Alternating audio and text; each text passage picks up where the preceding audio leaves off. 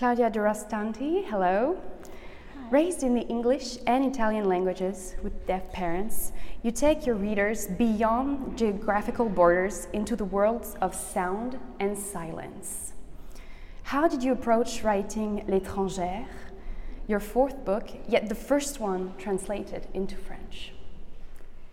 L'étrangère, La Straniera, hi. Um, it was a book I refused to write for a very long time. I think I've refused to write it since I developed starting having a storytelling consciousness. I remember I was a little kid. Uh, I moved from New York to a little town in southern Italy with my mother. Uh, and as soon as we got there, I felt like we landed there, aliens from a spaceship, and people would ask, Where do you come from? Who do you belong to? And I realized that the first second I exposed the facts of my life, uh, in a way, my, I would become less interesting because my parents, who were deaf, uh, artists, very quirky characters, would absorb all the energies. And I was very worried for this little girl that had a, an attraction towards this intimate force within literature, which is the alteration or transfigurations of facts, that she would disappear. So I think I avoided L'étranger because I thought this book uh, wouldn't come up the way I wanted until I found uh, the right way or sort of interest uh, towards my family. And I think what was interesting that I didn't set it to write it as a memoir, but I wanted it to be a sort of sentimental essay on family lexicon. So words, sounds, and silence being raised in a family with two deaf parents uh, were sort of satellites I worked around, and they were the core, I would say, of how I structured this book. Which, in many ways, you can consider it a family saga, but you realize that the mm, pulse of it really has to do with language. You make these two worlds meet when you enter a room of almost perfect silence. You share this experience and push your readers to question not only their perception of a disabled person, but rather how disability changes the perception of the world for that person. Do you feel that this is something that is too disregarded? I never really thought about it until I started to meditate about deafness uh, even the most exceptional circumstances of your life become very banal in a way. They become non literary when you're immersed in that environment. But at one point, I started to observe how subtitles for deaf people work. And something that would come up if there was silence in a scene, you would have the words pop up in brackets silence. And I always thought, this is something that is described and selected by hearing people for non hearing people, but what's the middle ground? What silence are we talking about? And I had a mother explaining to me that silence didn't exist as the physical uh, entity that I imagined because her silence was very dirty, was very loud, was very chaotic. Uh, and I couldn't access that space, of course, having this uh, difference being hearing uh, versus a non hearing mother. I uh, always wrote about music. It's uh, been an interesting of mine. And funnily enough, it was my mother that educated me to music because she was uh, very into punk artists or storytellers. She could read the lyrics, it didn't matter, she couldn't hear them. So my first access to music was very linguistic and verbal. Uh, it had nothing to do with sound in a way. Uh, and so I found out way before I went into an anechoic chamber, a, sound, a room of perfect silence, that John Cage visited one in Harvard in the 60s. And so he walks into this room of perfect silence and he hears two sounds a high pitching sound and a low pitching sound. And he asks, What is this? And the technician, the sound technician, apparently says, One is the sound of your nerves, and the other is the sound of your blood. So there's not so much uh, science uh, behind this, but it's a good story in a way. Uh, and years later, I went to the Guggenheim in New York and I've seen this exhibition by artist Doug Wheeler um, that he rebuilt uh, um, anechoic chamber in a complete white space. So it was easy to lose your orientation, uh, and I could hear all the loud noises of my body. I could hear my stomach, even my veins. It was a very physical and scary experience. And so all of a sudden, I could realize what my mother was trying to say to me that silence was very chaotic and it was very occupied by a lot of noises.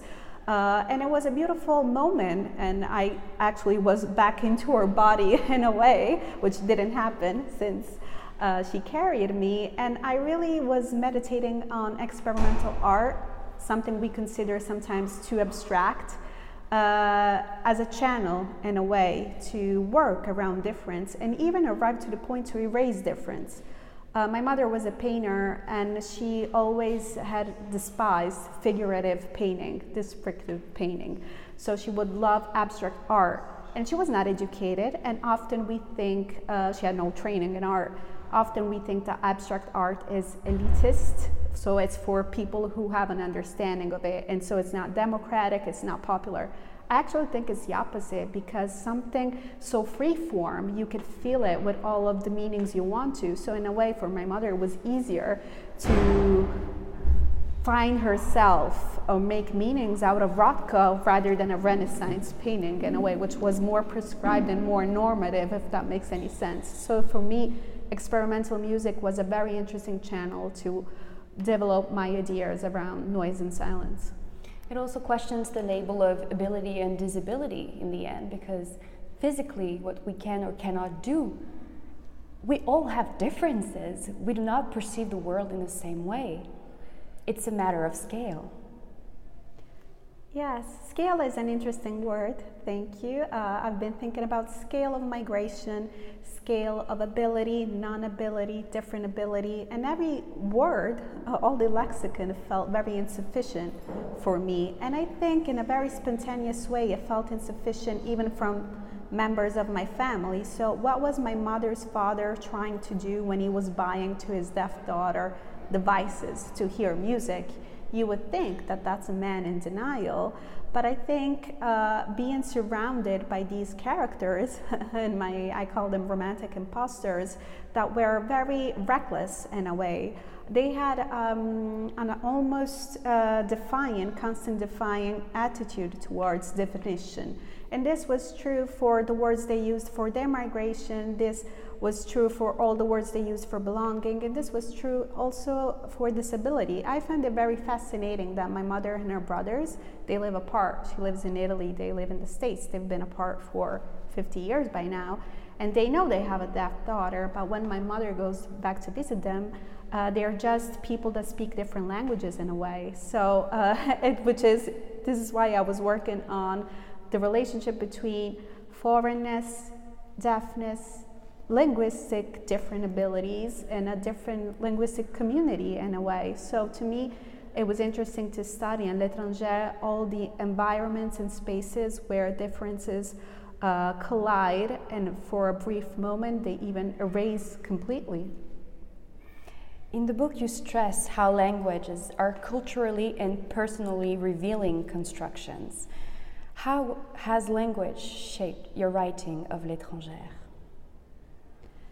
As a child of migration, and especially as a child of two deaf parents, I was constantly pushed into thinking uh, do you feel more Italian? Do you feel more American? What language you dream in? What language you work? Uh, and so I felt that all I learned through write, by writing this book and working with language, that every binary approach to language doesn't hold up in a sense, we are all shaped in a polyphonic environment. We have to think about the many middle tongues we have in one mother tongue, for example. So this is not necessarily has to do with migration. Even if you stay in place, if you never leave the little town, language is shaped by class. It's shaped by you know um, strategies or rhetorical things that people have around it. Uh, and so this is why I call any in the book, I say I was raised in a broken language, uh, a black market of language where everybody was trading their own personal uh, meanings. And it took me a long time, though, to discover this because at the beginning I was really writing in Italian, thinking about America, thinking about English stories, and I would fall into this faux binarism between two different linguistic cultures. And I don't think that's relevant, not only for my experience as a writer, but for my experience as a human being mostly. I think we all have conflicting dictionaries within us that are related to all the places that we have crossed, all the people we've crossed. Uh, and maybe often I found it very interesting when what we retain of a person rather than the physical uh, appearance is the way that person speaks or the way that person sounds in a way. And the book was also interesting in thinking about lost sounds in a way. When I write about my Italian American family, I'm describing men, women that are mostly passed away right now that had that typical slang from southern Italy, a made up language that never fully landed into English, that would retain and make up a new in between sound that is, of course, disappearing. And so, if I could do it, I would make, you know, sound archives for any made up language possible. Besides writing, you're also an editor and a translator, amongst which of Ocean Vuong. What struck me is the importance of metaphors in both your book and On Earth We're Briefly Gorgeous. To him as a cultural way to talk about trauma, and to you as one of the two gaps where you would lose communication with your parents. As a translator, how do you see your work with language? Is it merely an affair of words, or is there something beyond what's written? I um, didn't want to translate uh, L'étranger in English and I didn't want to do it because being a translator, I realized that translation is often a detective game in a way. So you cannot be the author of a crime and detective solving the crime at the same time. It's about cognitive dissonance in a way. And also, uh, I wanted my translator in English, Elizabeth Harris, and about also Lise Chapuis, who translated in French, to make it their own work, of course. The book was experimental from the very beginning, even when it came out in Italian. In a way, I wanted to be intersectional. I wanted to see the stretch, the self, the I, up until the point it will no longer matter and someone else would come up forward. So it was about this putting the I in context and then putting out of context. And to me, the art of translation was key in meditating uh, on this book. And when um, I finished writing L'étranger, I've been asked to translate On Earth, We're Briefly Gorgeous. It was a very intense uh, experience in the way that both books are letters to mothers. Ocean's Vuong book is an open letter to a mother who cannot read the language he's writing in.